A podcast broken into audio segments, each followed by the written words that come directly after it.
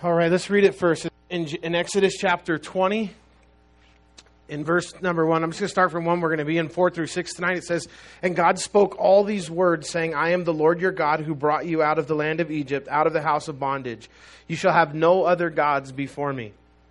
You shall, you shall not make for yourself a carved image, any likeness of any image that is in heaven above, that is in the earth beneath, that is in the water under the earth. You shall not bow down to them nor serve them, for I, the Lord your God, am a jealous God, visiting the iniquity of the fathers upon the children to the third and fourth generation of those who hate me, but showing mercy to thousands to those who love me and keep my commandments. So last week we, we talked about the premise of the Ten Commandments. We introduced the idea that um, are they relevant for today or is it part of the Old Testament covenant or law that we no longer need to follow? And we, we laid out the premise that the Ten Commandments are not only um, backed up in the New Testament by Jesus, but that they're good for living today and in our lives today. They do fall under that category of Old Testament law, so we, we always want to take everything with a grain of salt as far as, um, you know, to the letter of the law. And we know that we're not to follow the Old Testament law to the letter, right? The Old Testament law had many kosher laws and rules um, that we, we don't have to follow on this side of the cross. And many of the, the, the 613 different commandments that came out of the Mosaic law were not bound by those commandments. But that doesn't mean we take the entire Mosaic law, the entire principles of the heart of God, and we throw them in the trash in these commandments, we have the heart of God. And so, in context, I'm going to start with this and then I want to end with this because I think it's super important.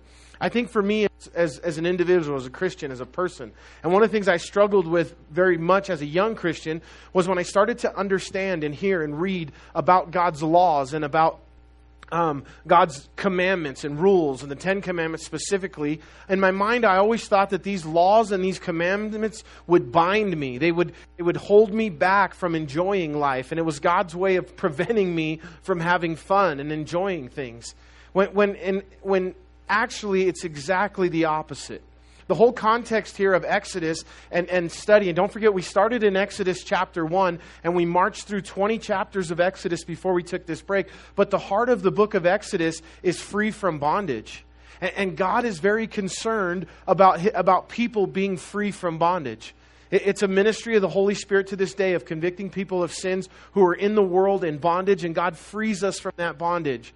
And this was, was, was the time in history where God brought his people out of bondage. And right in the beginning, God shows up. And, and, and as we talked about last week, what was so important and powerful, and what makes this Exodus chapter 20 so unique to the Bible and so powerful, is that God spoke the Ten Commandments with his own voice.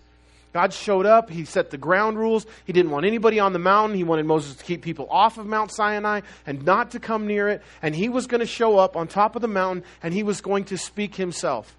And then, as we know in the, in the later chapters, Moses is going to go up on the mountain and God, with his own finger, is going to write on the tablets the Ten Commandments. And so it's, it's really monumentous in this point of history. And the whole point of it is God doesn't want us in bondage. We, we talked about the example last week of a, of a, of a father who has a son who, who plays in the front yard. And, and, and they live on a busy street. And, and the son, it's dangerous if he goes out into the street. And so the father builds a fence around the house. We said we were going to get back to it. We didn't get there.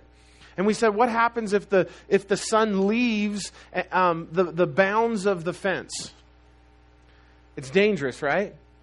He's going to get hit by a car. Is the fence there because the father doesn't love the son?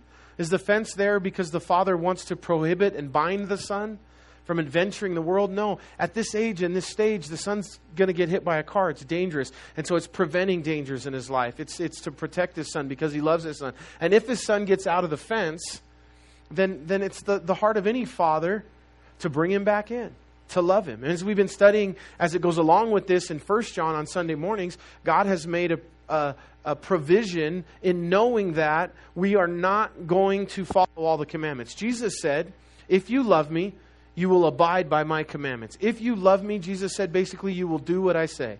You will do, you will follow, you will abide by the commandments. John reiterates that in 1 John. And what we spent time on Sunday unpacking, I hope you were here and heard it. If you weren't, you'll get a quick summary. But what we spent time unpacking was as Christian people, the Bible says if, if I'm a Christian and if, and if I abide in Jesus, then I'll do his commandments. But the reality is, I understand I don't always do his commandments. And that can be such a struggle in our walk, thinking like, well, it's pretty clear here. Jesus said, if you love me, you'll do what I say, you'll do my commandments. And yet I find myself struggling. And then John lays it out for us that, that God has given his son as propitiation, as a substitute for our sins. And God is interested in the matters of the heart and we follow and we seek God in our heart and we desire, and when we stumble and when we fall, as we repent, as we ask forgiveness, as John told us, the Father forgives us, Jesus forgives us, His blood washes us. And, and, he's, and he's made a way for us to continue in that abiding and walking with Jesus and, and desiring to know and follow his commandments. So, Again, that's the premise as we get into it. It's God's purpose is to keep us free. It's what we just talked about. I'm going to end with this again. Um, parameters to keep us free, and and the, the the heart and the premise here is freedom from bondage. All right. So let's get to the second commandment. Um, Exodus chapter twenty, verse four he says, You shall not make for yourself carved images, any likeness, anything that is in heaven above, that is in the earth beneath, or that is in the water under the earth. So, three premises heaven, earth, and then below the sea. No carved images, no graven images. So, in heaven, that would be any pictures of Jesus, right? any any um, pictures of the Father, any pictures of the Holy Spirit. Now, the the the you know, why, you know when we see pictures of the Father, you ever see a picture of Father God? You know, it's it's pretty popular in the in the tattoo culture to to pick to tattoo a picture of the Father, um, and it's always done in a certain way. And if you want to draw a picture or a tattoo of the Father, it always looks like this old man with with white hair, and he's got those eyes that don't not really eyes, they're kind of like closed eyes. And you've never seen that picture? I should have I should have showed you one. And, and I don't know why, in our mind's eye, that we, um, we want to have an image of God as an old man. And maybe God's a young man. You know, God doesn't have to be an old guy just because he's lived for eternity past and eternity present. And, you know, it doesn't necessarily, maybe he's younger than most of us, appears younger than most of us, but we have this image of God. And he says, no false images, no graven images. And so, you know, here in church, I, I have and I, and I display a, a, an image of Jesus there. But do we, do we come in and do we kiss that image? Does in, do any of you worship that image? Do you bow down to it? When you come in, do you say, man, that, that image just, just, this just really makes me feel God in this place? When I come, I just feel God because that picture. I feel Jesus here when I see that. That that's idolatry, right? Because Jesus is not in that picture. It's not, you don't worship the picture. When you go to Israel, it's a big deal, especially when you go to the Western Wall when you stand at the Western Wall in Israel, um, you, you, you, you put prayer requests, you write them on paper, and you put them in the cracks of the wall. You can stand next to the wall and you can pray. One of our pastors, one time, of all the people, Pastor Jackie, of course, was the one, he, he knelt down in front of the wall. And he was just praying, and, and he just went to his knees, and he was just praying there at the wall. And immediately, the temple guards came in. They stopped him. They, they told him, Stand up. We don't worship the wall. We worship, we worship God. And, and so they made him stand up, and he wasn't worshiping the wall, but that was the, um, the, the picture that we got. And we, we see, again, we see images all over the place. And I think that um, for me, like Rio de Janeiro, we just had the Olympics, right? What, what's, you know, the, the famous thing in Rio, the icon of, of the statue of Jesus. Now, I, th- I think it's cool. I, I, I think that it's, um, you know, it, it's it, Christ is is the creator. He's our he's he's our God. He's our he's our Lord, our Savior. And, and to have something that honors Him and glorifies Him, something that reminds us of Him, is is okay. But it's idolatry if we kiss the feet of the statue, if we worship the statue, if we, we make and take graven images before ourselves.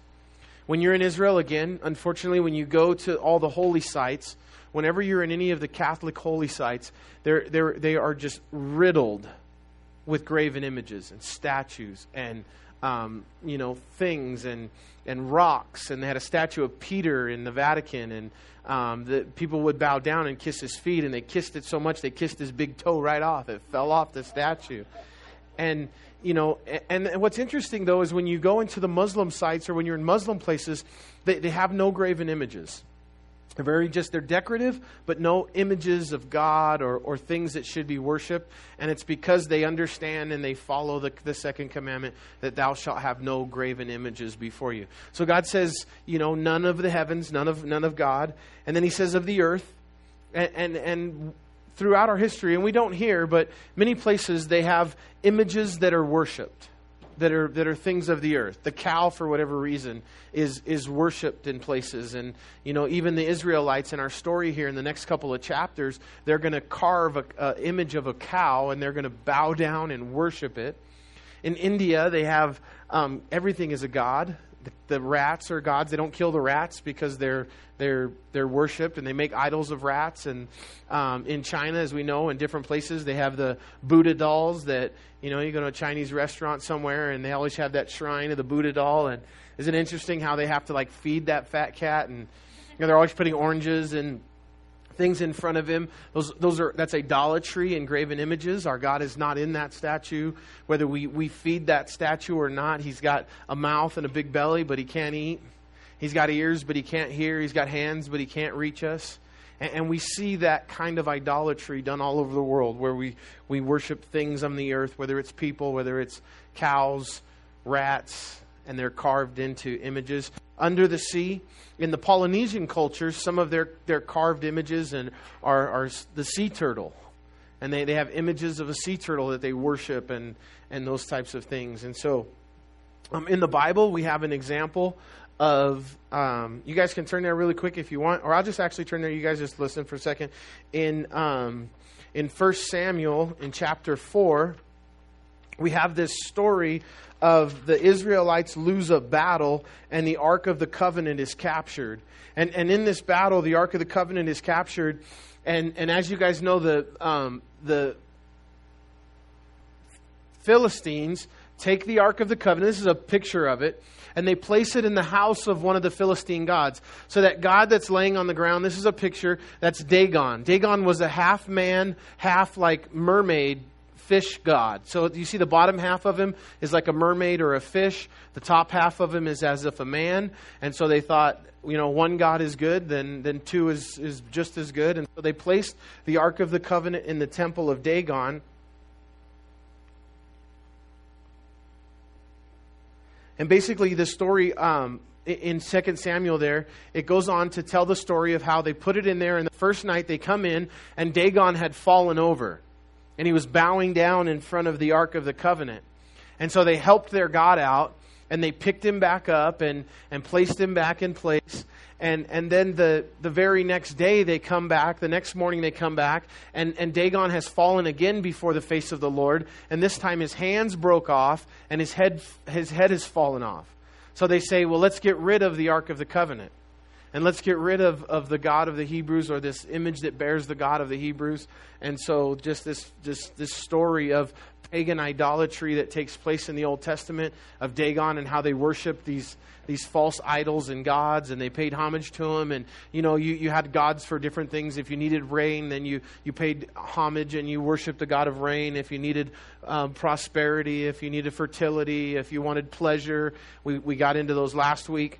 Um, different gods. You'll see you know that um, god on the left is a hindu god part elephant part buddha man with the funny hand. On the right there those are those are gods that are found in the middle east from the times from from the times where we're reading now all the way through the old testament history of these little images that are carved. Do you guys remember um, laban when we were in genesis when when rachel and leah and, and, and jacob left one of them stole his gods and he went and he chased he chased them down. It would be some gods like this some images like this.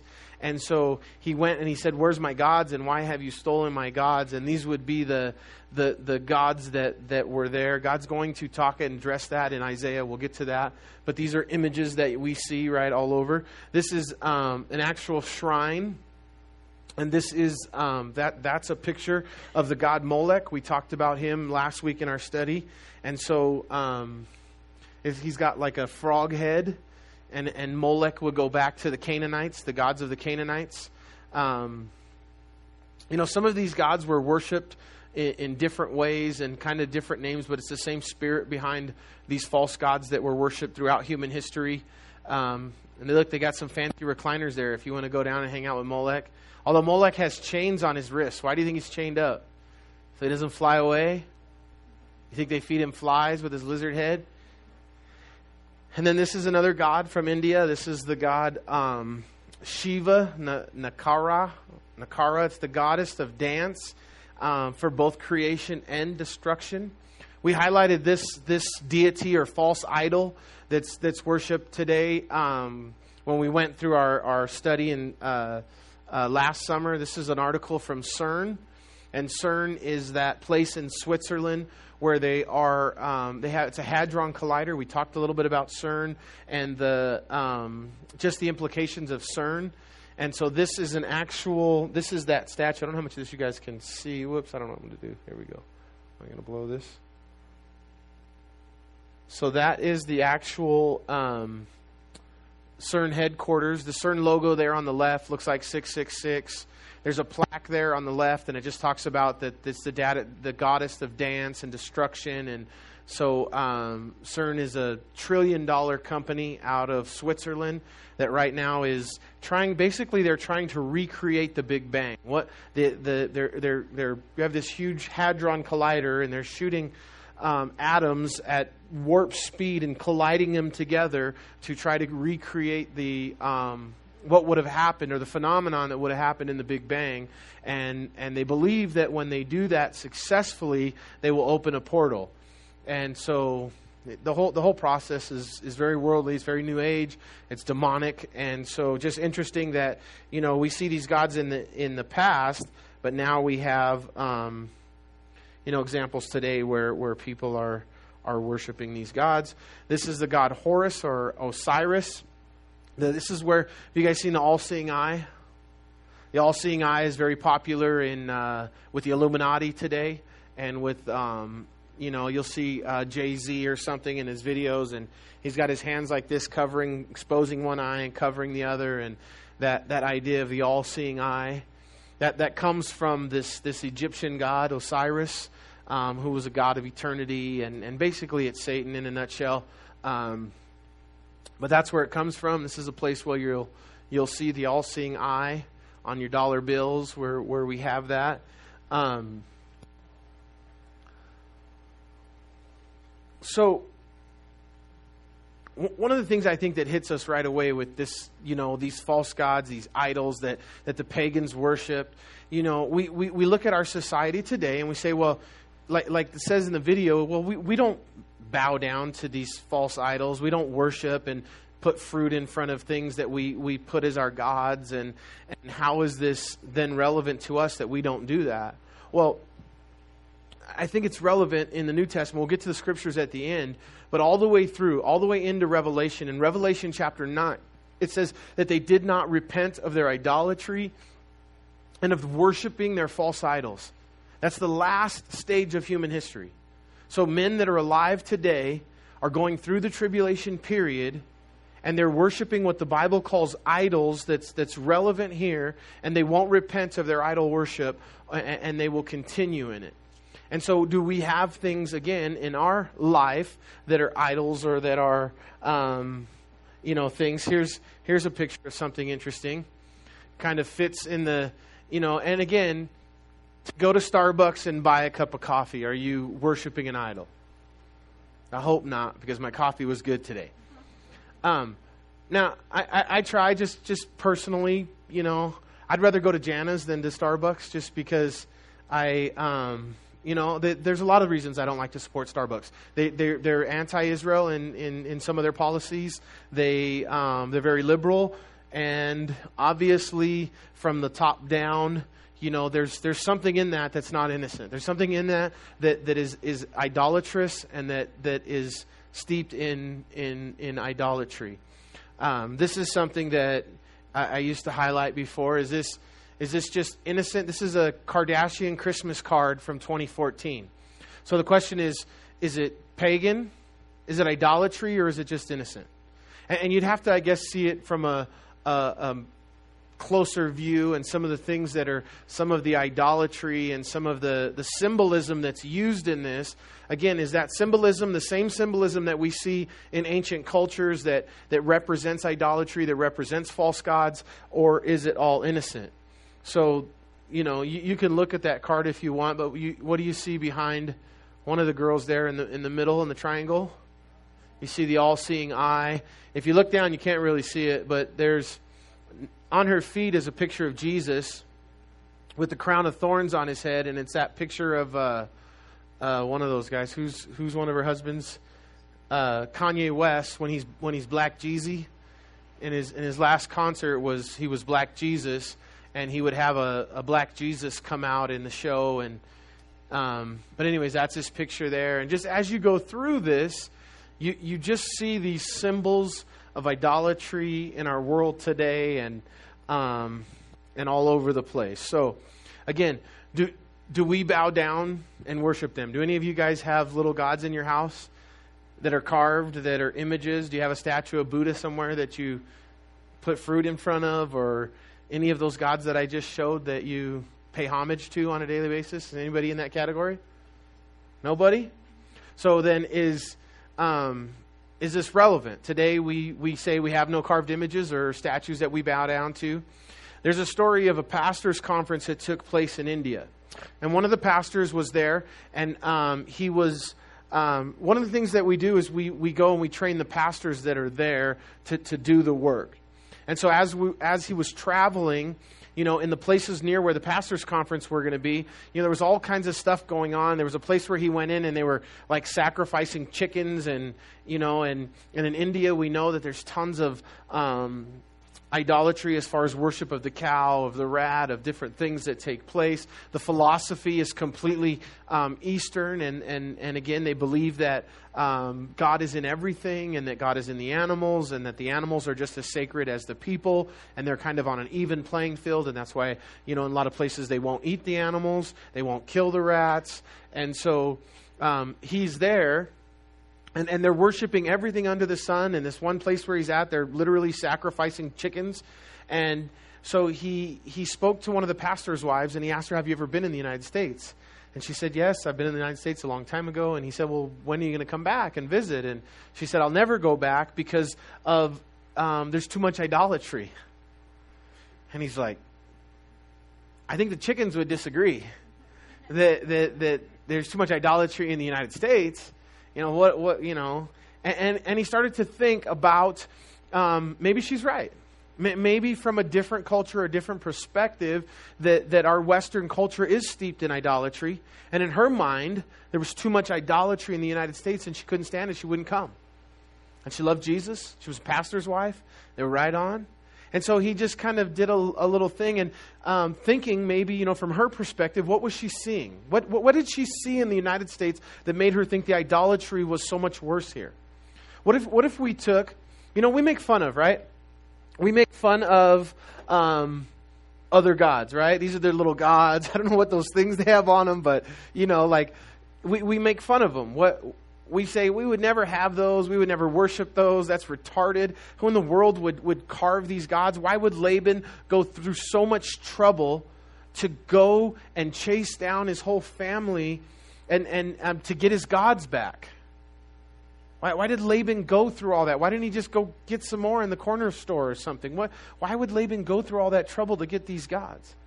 But what if Laban and, and those people that we're making fun of, what if they could look in the future 3,000 years to today? And they saw some of the things in our culture, how would they respond? What, what, would they, what would they think if they saw this?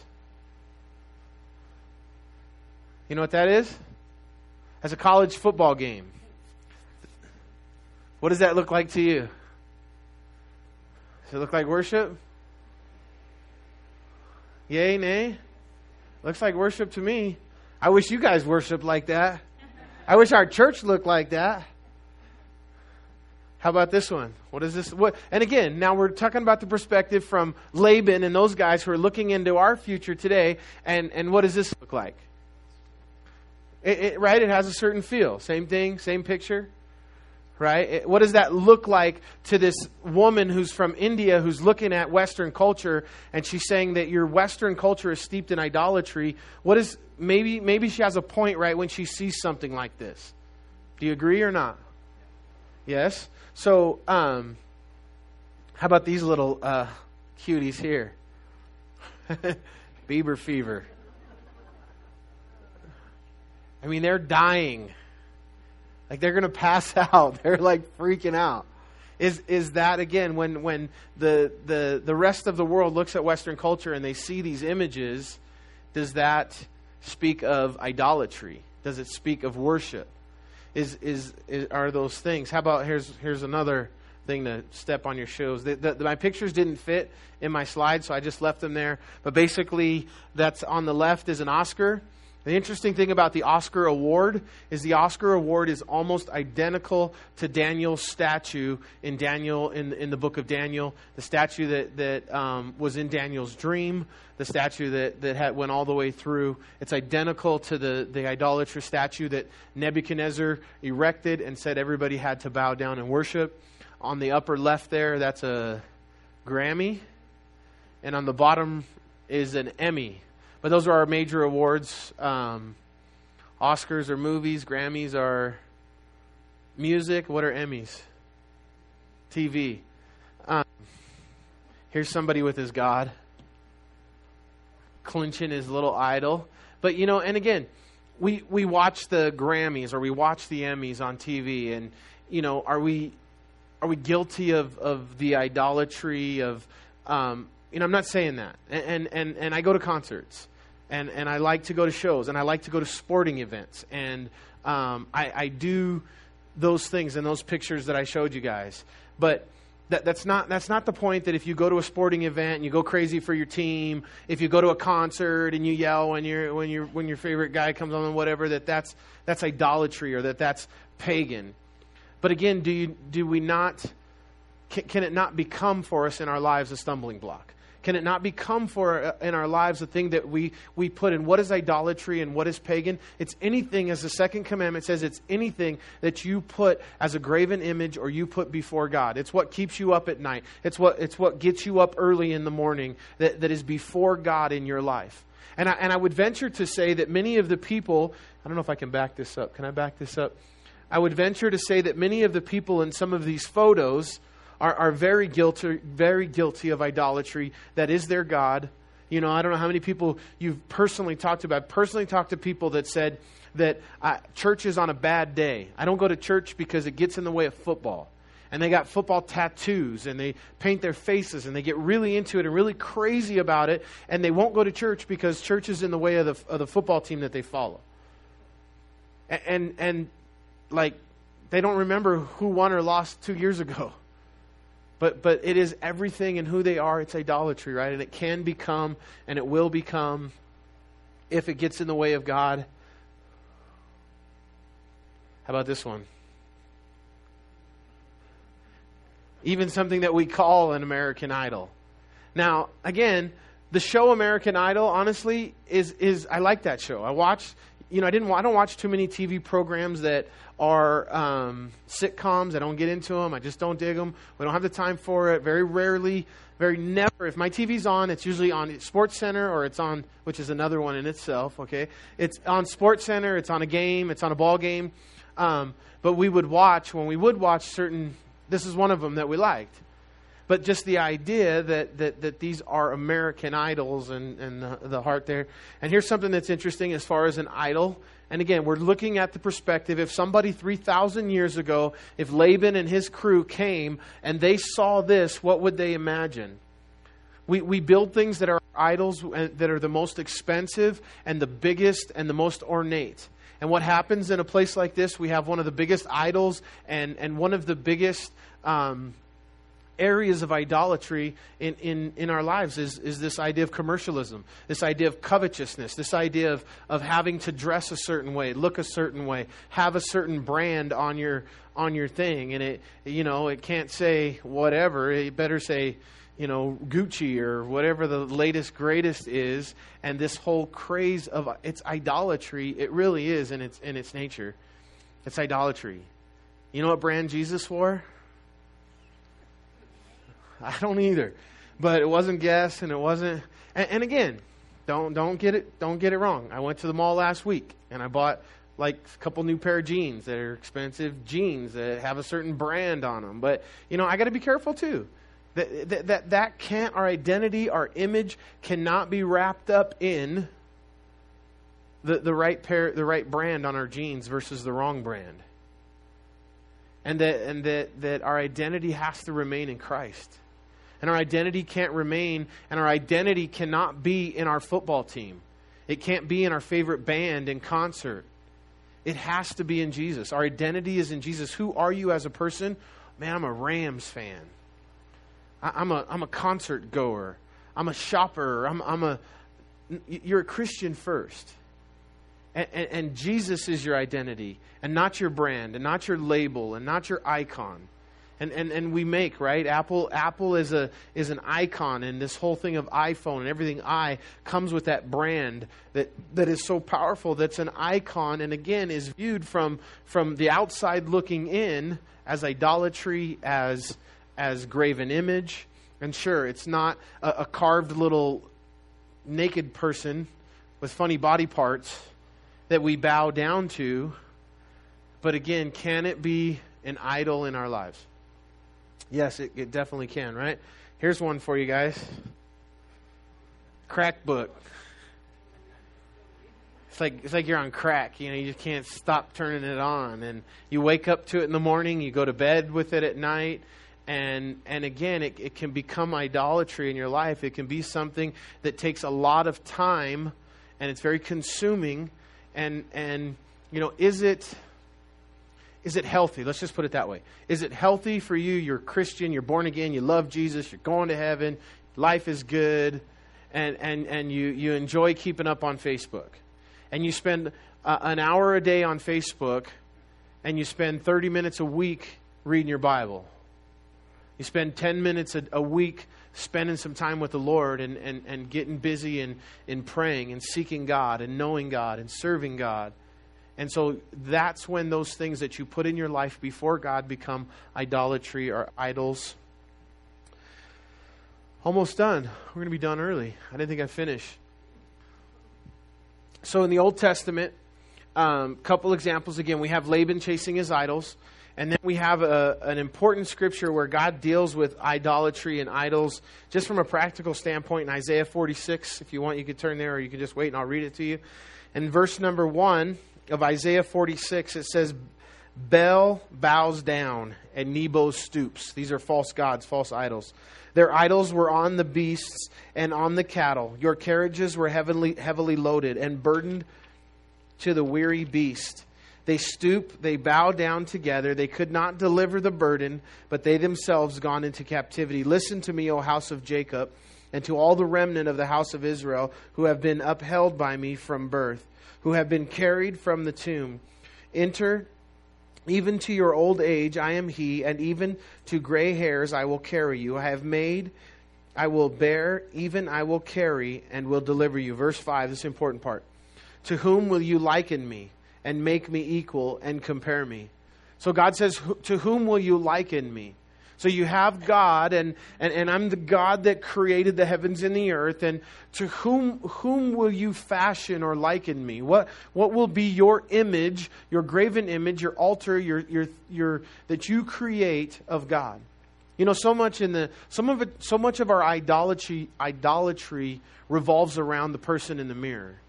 And, and, and really, the idolatry that, that, that becomes difficult, and the most difficult, like I said, because it's not practical, that, that for most of us, that we worship these false idols, but, but ourselves becomes an idol. Our, our, we, we put ourselves in the place of God in so many areas. And we don't like something that the Word of God teaches or says, and it doesn't fit with our culture, and it doesn't fit with our opinion. And so we want to change God into our image, into our likeness, into what we think the Bible should say or what the, the right and wrong should be. And, and, and that's idolatry. That's one of the highest and worst and most probably prevalent forms of idolatry is when we don't just take the Word of God. The Bible says that faith comes by hearing and hearing by the Word of God in Romans, right? Super important that we understand that, that, that our, our, our image of God is shaped according to His Word. And, and when his word disagrees with your culture, when his word disagrees with your opinion and, and your um, geopolitical landscape of, of the world, then God's word is correct, and our image needs to change to fit, to fit that and not vice versa. And, and this is what's, what's so prevalent in the world today. Even among pastors, there's, there's a big move among certain pastors of big, huge churches. And I, I watched an interview of one of these guys with Oprah Winfrey and, and, and he belittled the, the, the letters that were written 2,000 years ago and a God who can't get with the times. And that that's not God. God, God can get with the times. And, and, and God is, is, is relevant and God is current to, to, to 2016 culture. And that's why that, that's nonsense, the, the Word of God and those things in the Word of God. Specifically dealing with, with, with this cultural battle of homosexuality is a sin or not. And he's saying that, oh, that, that, that God is, is relevant, and then that's wrong. And he, he's taken what his idea is and his image, and he's made that into God. And then Isaiah says in verse number six, he says, They lavish gold out of the bag and weigh silver on the scales. They hire a goldsmith and they make it a god and they prostrate themselves. Yes, they worship it. They take their gold and their silver and they lay it out in abundance on the scale. They hire a goldsmith and a silversmith to come in and fashion it into a god. They prostrate themselves. They lay down before it. They worship it. And God says in verse 7 they bear it on the shoulders and they carry it and set it in its place, and it stands. From its place it shall not move. Though one cries out to it, yet it cannot answer, nor save him from his trouble. You know, the thing is, God is, is starting to make fun of this idea of what we do with these idols and these gods in our lives. We put them on our shoulders because we have to carry our gods. We, we put them in their place and they don't move, and we have to stand them up so that they can stand on their own too. We bow down to them, but they, they don't help, they don't serve. In verse 8, he says, Remember this and show yourself, and recall to mind, O you transgressors. Remember the former things of old, for I am God, and there, there is no other. I am God, and there is none like me, declaring the end from the beginning and the ancient times, things that are not yet done, saying, My counsel shall stand, and I, and I will do all my, pre- my pleasure.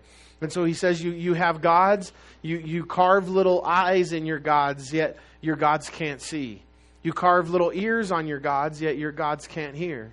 You carve hands and feet on your gods, yet your gods, these false gods, they can't help you or serve you or reach you. So let's go to the New Testament.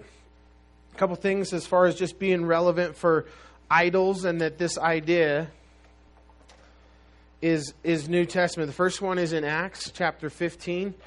And so in Acts chapter 15, basically what's happening is the, um, the early church is growing. And many of the Jews are getting saved. And as the Jews are getting saved, some of, some of the Jews are um, wanting the, the new converts to Christianity to follow the Mosaic law. And so they're having a big fight as far as what part of the Mosaic law do they need to follow? What, is, what do we need to carry over to the New Testament? And we, we have, again, we, we have a time period where people who could have been born and rightfully lived under the law of Moses. And at some t- point in their life, let's take somebody who was um, 20 years old when Jesus um, died on a cross and rose again. And they lived 20 years of their life, or 30 years of their life, let's say, um, under the Mosaic law as a good Jewish boy following the law. And now, the, now Jesus dies on the cross, he raises again. The, the Holy Spirit is poured out in Pentecost in Acts chapter 2. And then, and then now, the second half of their life, they get saved, they receive Jesus as the Messiah, and now they no longer have to follow the Mosaic law. And, and so there was this battle going on, the one that we don't face too much today but that was real in their day. And so they have a council in Acts chapter 15. And the council is going to finally solve the question of what are we going to require them. And so they, they have these meetings, and then the council um, gives the final answer and the decree. They're going to put it in the hands of Paul and have Paul spread it throughout all the churches. And this is what it says in verse 24 of Acts 15. Since we have heard that some who went out from us have troubled you with words, unsettling your souls, saying, You must be circumcised and keep the law, to whom we gave no such commandment. It seemed good to us, being assembled with one accord, to send choice men to you with our beloved Barnabas and Paul men whom have risked their lives for the name of the Lord Jesus Christ. We have therefore sent Judas and Silas, who will also report the same things by word of mouth. For it seemed good to the Holy Spirit and to us to lay upon you no greater burden than these necessary things. Verse 29 is the list in a nutshell. That you abstain from things offered to idols, from blood, from things strangled, from sexual immorality if you keep yourself from these, you will do well. Farewell. Very simple. Sexual immorality and things offered to idols. And so there was, again, now we're, we're not in Laban's day anymore. We're not in the book of Genesis. And, and we're not in these days where people were fashioning gods. And now we're after Jesus died on the cross and rose again. And idolatry is an issue in the hearts of men. And, and, and the early church thinks it's very important to tell them not to, not to to um, have things sacrificed to idols. And then in Acts 17, if you just turn the page in verse 16, it says, Now when Paul, while Paul waited for them at Athens, his spirit was provoked within him when he saw that the city was given over to, is anybody there? The city in chapter Acts 17, 16, the city was given over to what? So are we still in human history struggling with the idea of false idols, false gods? Now, now we're in Athens, Greece, the mecca of education, philosophy, of higher learning, of, of um, everything that has to do with education and growing and knowledge and learning and, and imparting. And Paul is there in Athens, and he's troubled in his heart because of the many false idols and false gods that are being worshipped by the, by the Greeks Greeks in, in Athens. And this is where Paul's going to go on, and he's going to go to all the different um, polytheistic gods and the many different gods that are worshipped there. And there was one, they even had a god there, and it was, it was the inscription under it said, To the unknown God. And they thought, just in case we forgot one, we, we want to have an idol and an inscription and we want to worship and serve a God that we forgot. So they made one to the unknown God. And Paul looked at all their gods and he saw this one statue and he said, Hey, that's the God I want to talk to you about, this unknown God. And then he began to tell them about Jesus and God.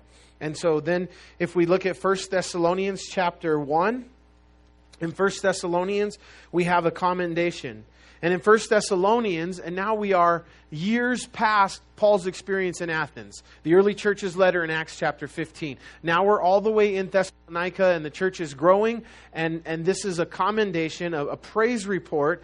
And it says, For they themselves declared concerning what manner of entry we had to you, and how you turned from turned to God from 1 Thessalonians chapter 1 verse 9, you turn to God from idols to serve the living and true God. So you turned to God from idols. And so again, we have in human history, we have human beings like you and I, New Testament, who, who are worshiping and serving idols. Idolatry is a problem in their lives, and, and they are continuing to study it. And then we have the very last book written chronologically. Now, in our Bible, the last book is what? Revelation. We'll get to that. But um, many, many, many, myself included, um, I'm not a scholar. I was going to say many scholars, myself included. I'm not. I'm not a biblical scholar, but um, you know, if you read the commentaries in the books, that that John, who was exiled to the island of Patmos, he he received the revelation and penned the book of Revelation. Then when he came back, he wrote 1st, 2nd, and 3rd John late in life in, in Ephesus, which in chronological order was the last book of the Bible that was written. And so in the last 20 years there, from 80 to 100, we get the last several books, and 1st, 2nd, and 3rd John being the last books that were written. And so we have the last thing, one of the last things in the last verses of 1 John chapter 5, verse 20, 21. John says, Little children, keep yourselves from idols. Amen. That's John's final salutation. The apostle of love. This guy who's going to spend very little vocabulary words, a lot of repetition to tell us to love one another, and, and yet he's concerned for his little children, and he says, Keep yourself from idols. Keep yourself from things in your life that are idolatry. Things in your life, what is idolatry? What are idols? Is there anything in your life that you put before God? Anything in your life that, that changes the image of God into your image that's not according to the Word of God? Anything that keeps you up at night, anything that gets you up early in the morning, anything that you spend your, your time, your money, your energy on that, that, that's outside of God's will for your life. Things that we put in front of God, whether that's finances, whether that's education, whether that's, that's drugs and alcohol, whatever it is, anything. And John says, keep yourself from these things. And then one more in, in Revelation chapter 9 and now this, this book was penned earlier, but it's, it's chronicling the last point of, of, of human history as we know it. We've now entered the seven year tribulation period. The church has been removed. We, we, we're in heaven. God is pouring his wrath out upon a Christ rejecting world in Revelation chapter 9. And, and one of the, the phrases that you see repeated through God's judgment in Revelation is, Yet they did not repent yet they did not repent. Yet they did not repent. And so, according to God's judgment, many of these men, they're not coming to repentance. And in uh, Revelation chapter 9 and verse 20, still a struggle and no repentance. It says, But the rest of mankind who were not killed by these plagues. So many plagues, and many third, two thirds of mankind have been killed by the plagues. But the rest of them, they did not repent of their works, of their hands, that they should not worship demons and idols of gold and silver and brass and stone and wood, which can neither see nor hear nor walk. What things do we worship that are made out of, out of, uh, out of wood? Our houses, things we live in, buildings. And it says here that, that God is completely pouring out his wrath upon these men, and yet they did not repent from their worshiping of their idols. So, is idol worship a problem that's relevant for today? I, may, I, I took a lot of time to prove that point. I took a lot of time to prove that point. So, so again, just in conclusion, now we're going to. Um, I want to finish the verse, but in conclusion to the, the, the whole idolatry thing, we, we pointed out some things in your life, and again, my heart is not to be, I don't see the devil in everything, and, you know, I'm not one of those people, the devil made me do it, and the devil's in the pudding, and the devil's in the TV. I do think that there's things, and we talked about this kind of candidly a couple weeks ago on a Sunday morning. I think as, as Christian people, we have to use discernment. I think we should use wise choice for our kids and what kind of programming we're bringing into our house and what kind of things we're allowing them to plug into their heads and, and, and what kind of things that we plug into our hearts and our heads through, through some of those examples that I shared. Whether, whether it's sports or music or television or movies, that, that there should be, and, and I hope you would agree, that there should be a level of discernment and, and, and, and, and really wisdom. And it's not legalistic, it's wisdom. It's, it's not self righteousness, it's righteousness. It, it's, it's just making wise choices of things that, that, that are not good, that are not godly. And, and, and don't believe that lie that it's not going to affect us. That, that we, can, we can take all this stuff in, we can listen to whatever we want, we can watch whatever we want, we can go wherever we want to go, and, and, and it's not going to affect our lives. You know, you know what a Super Bowl ad cost last year for the Super Bowl? For 30 second ad, what were we up to last year? About two, three million? Three million for a 60 second ad? Is that what it was? Do you think those companies spend $3 million to get your attention for 60 seconds because it doesn't work? Because it doesn't affect how you purchase, how you buy, how you live? What you take in, it does affect you. Care what you say. What you listen to, it, it affects you. It affects you, it affects you, it affects you. And so, all those examples that I gave again, I'm not condemning anybody. I'm not, I'm not, again, we're not judging anybody. I, I tried to be honest that, you know, a lot of those things, I'm, I'm a fan of a lot of that stuff. We do a lot of that stuff. But I'm saying that we, we, we do need to have discernment. We need to have discretion. We need to be careful. We need to make sure that God comes first in every area of our lives. And, and that, that that's what we're doing with our kids and, and, and that's what we're, we're, you know, and our kids don't understand. And our kids are going to think again that we're trying to keep them from, from freedoms. But actually what we're doing is, is we're enabling them later in life to have more freedom because they're not going to live their lives stuck in bondage to, to whatever kind of addiction that they, that they were in. And the harder we are now, the more free they're going to live as they get out of the house and as they get older. And so, just using wisdom. And then God says, back in Exodus, just to finish that, that commandment, He says, verse 4 You shall not make for yourself a carved image, any likeness of anything that is in heaven, or on the earth, or under beneath the earth, or under the earth that was four. We covered that. Five, you shall not bow down to them nor serve them, for I am the Lord your God, am a jealous God. Spend just a minute on this. God is a jealous God. What's the first thing your atheist buddy's going to tell you about the God that you love and serve? What kind of what kind of loser God is? He's jealous. He's a narcissist, jealous. You know, and they're going to take and they're going to attack this idea that God says that He's a jealous God. And, and, then you might ask, you know, maybe one of your atheist friends is, is married. And you'd ask him, hey, so what, how would you feel if, um, if your wife brought her boyfriend to dinner tonight at your house? Would you be cool with that? Would you be cool if your, if your wife said, hey, me and my boyfriend, we're to we're gonna go hang out. Why don't you just wait in here for a while? Would you be cool with that? What do you mean? What do you mean? No, you wouldn't be cool with that. You're not okay with sharing your bride with, with somebody else. And, and, and God, God wants God wants exclusivism.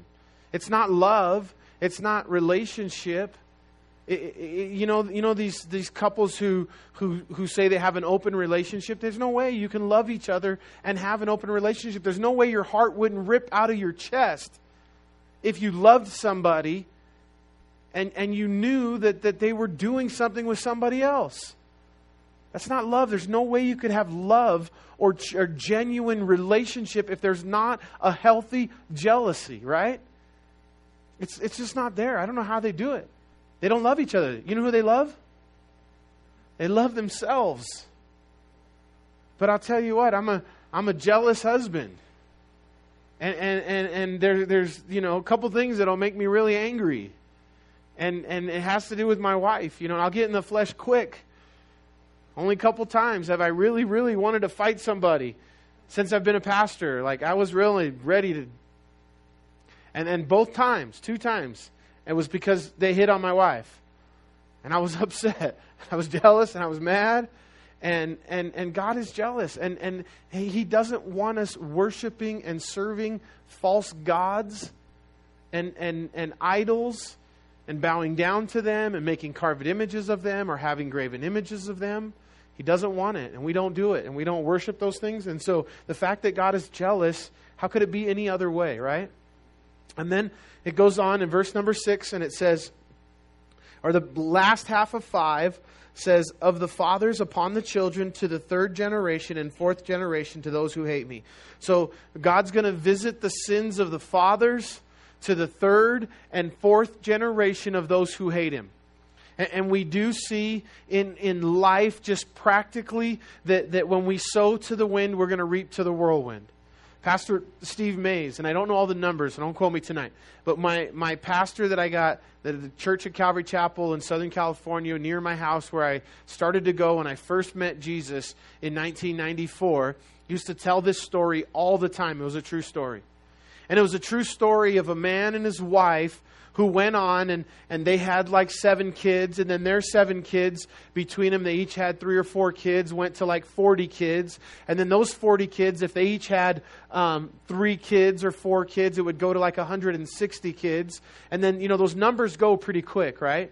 And so the, the, he went from the, the, the, the family tree of a family who didn't serve God and know God And a true story as their family tree went out, the amount of people that, that as this generations of this lifestyle continued in, that were in prison, that were guilty of murders and rapes and crimes and troubles and just crazy astronomical numbers of percentage of this family tree that, that ended up in prison and in jail and, and guilty of all kinds of crimes and atrocities.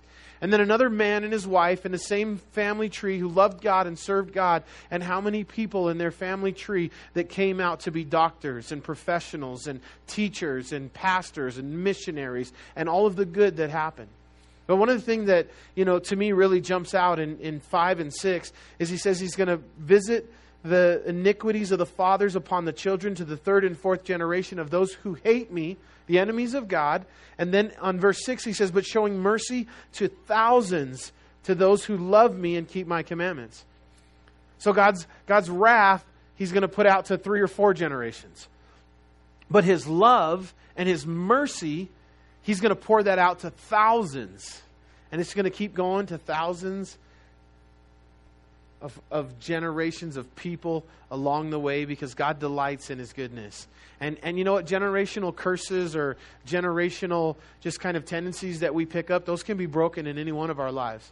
We can start fresh right today. We could have we could be on that bad side of that family tree. We could stop today and get our lives and our hearts right with Jesus and start our own family tree of you know of of, of a family that, that receives God's blessing. And nobody lives under, you know, the idea that my dad and my grandpa and his dad were all alcoholics and I'm just bound to be an alcoholic. Jesus breaks those chains. Jesus breaks the bondage of, of those things in our lives. Amen? So we are um, just about done. But I said, and I want to keep to it because I think it's really important for me. Um, that, that I started, and I'm going to end with basically the same thing. Why, why don't we like the commandments? Why don't we like the idea of following rules and regulations that God lays out? We what? We feel limited, right? We feel bound by these things. But again, I want us to believe because it's so important to our Christianity. It's so important, first of all, to for the foundation of your Christianity has to be this: that God is good. The God we serve is a good God, and He's on your team. He's on your side. He's for you. He loves you. He wants what's best for you. And, and He's laid out for us, starting with the Ten Commandments, rules and regulations, and, and they're not to bind us. They're, they're not to bind us and, and limit us, they're, they're to keep us free. And so many of those things, we, we can take them out. You know, the Bible says one of the things in the commandments, it says, Do not be drunk with wine in which is dissipation. Be, be ye filled with the Holy Spirit. Oh, well, I can't drink? Not in the morning. Not for breakfast. Not a good idea. Okay? What, what happens in our life if we give ourselves over to strong drink? Does that create a freedom? Is that something where, oh man, this is just here to bind me and I'm just going to give myself over to that? What happens to those that give themselves over to alcohol? Do they end up more free or less free? And God set that out. God laid that out for us. He put a little fence around it for us. And he said, he said, hey, here's the parameters. Here's, here's the rules. Here's the regulations. Not because I don't love you, not because I, am a, I'm a God that wants to bind you, but because it's going to create bondage. You're going to go back to Egypt. I came and I did 10 plagues and miracles to bring you out of bondage. I want to keep you out of bondage. And so here's where we're going to start. Here's the fence. Here's the parameters. Here are the things that will destroy your life if you pursue them.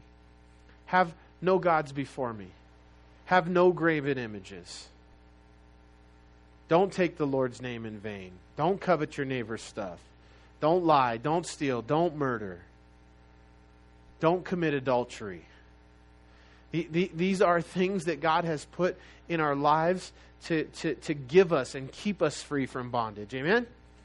Amen. All right, let's, let's pray.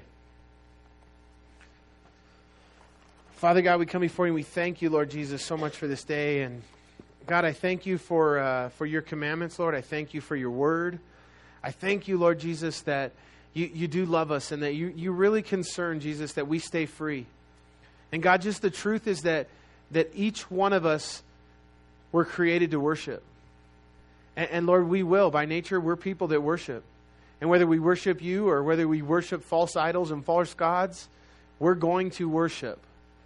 And so, Lord, we, we, we thank you that you've laid out some commandments and some rules that, that make us free to worship you, that help us in worshiping you, and not be, be stuck and caught in the bondage and the lies and the cares of this world and the things, Lord Jesus, that, that, that provide for, for bondage. And yet, Lord, that, that you love us and you care for us. And I pray, Lord, for anybody in here tonight, Jesus, who may be struggling with, with bondage who may, um, Lord, need to be set free and have chains upon their ankles, Lord. And um, Lord, that you would break those chains tonight, Lord Jesus. You would break those chains and Jesus set them free. I pray that you pour your love and your spirit out upon them in a mighty and a powerful way, God. I thank you and I praise you in Jesus' name. And everyone said, Amen. Amen.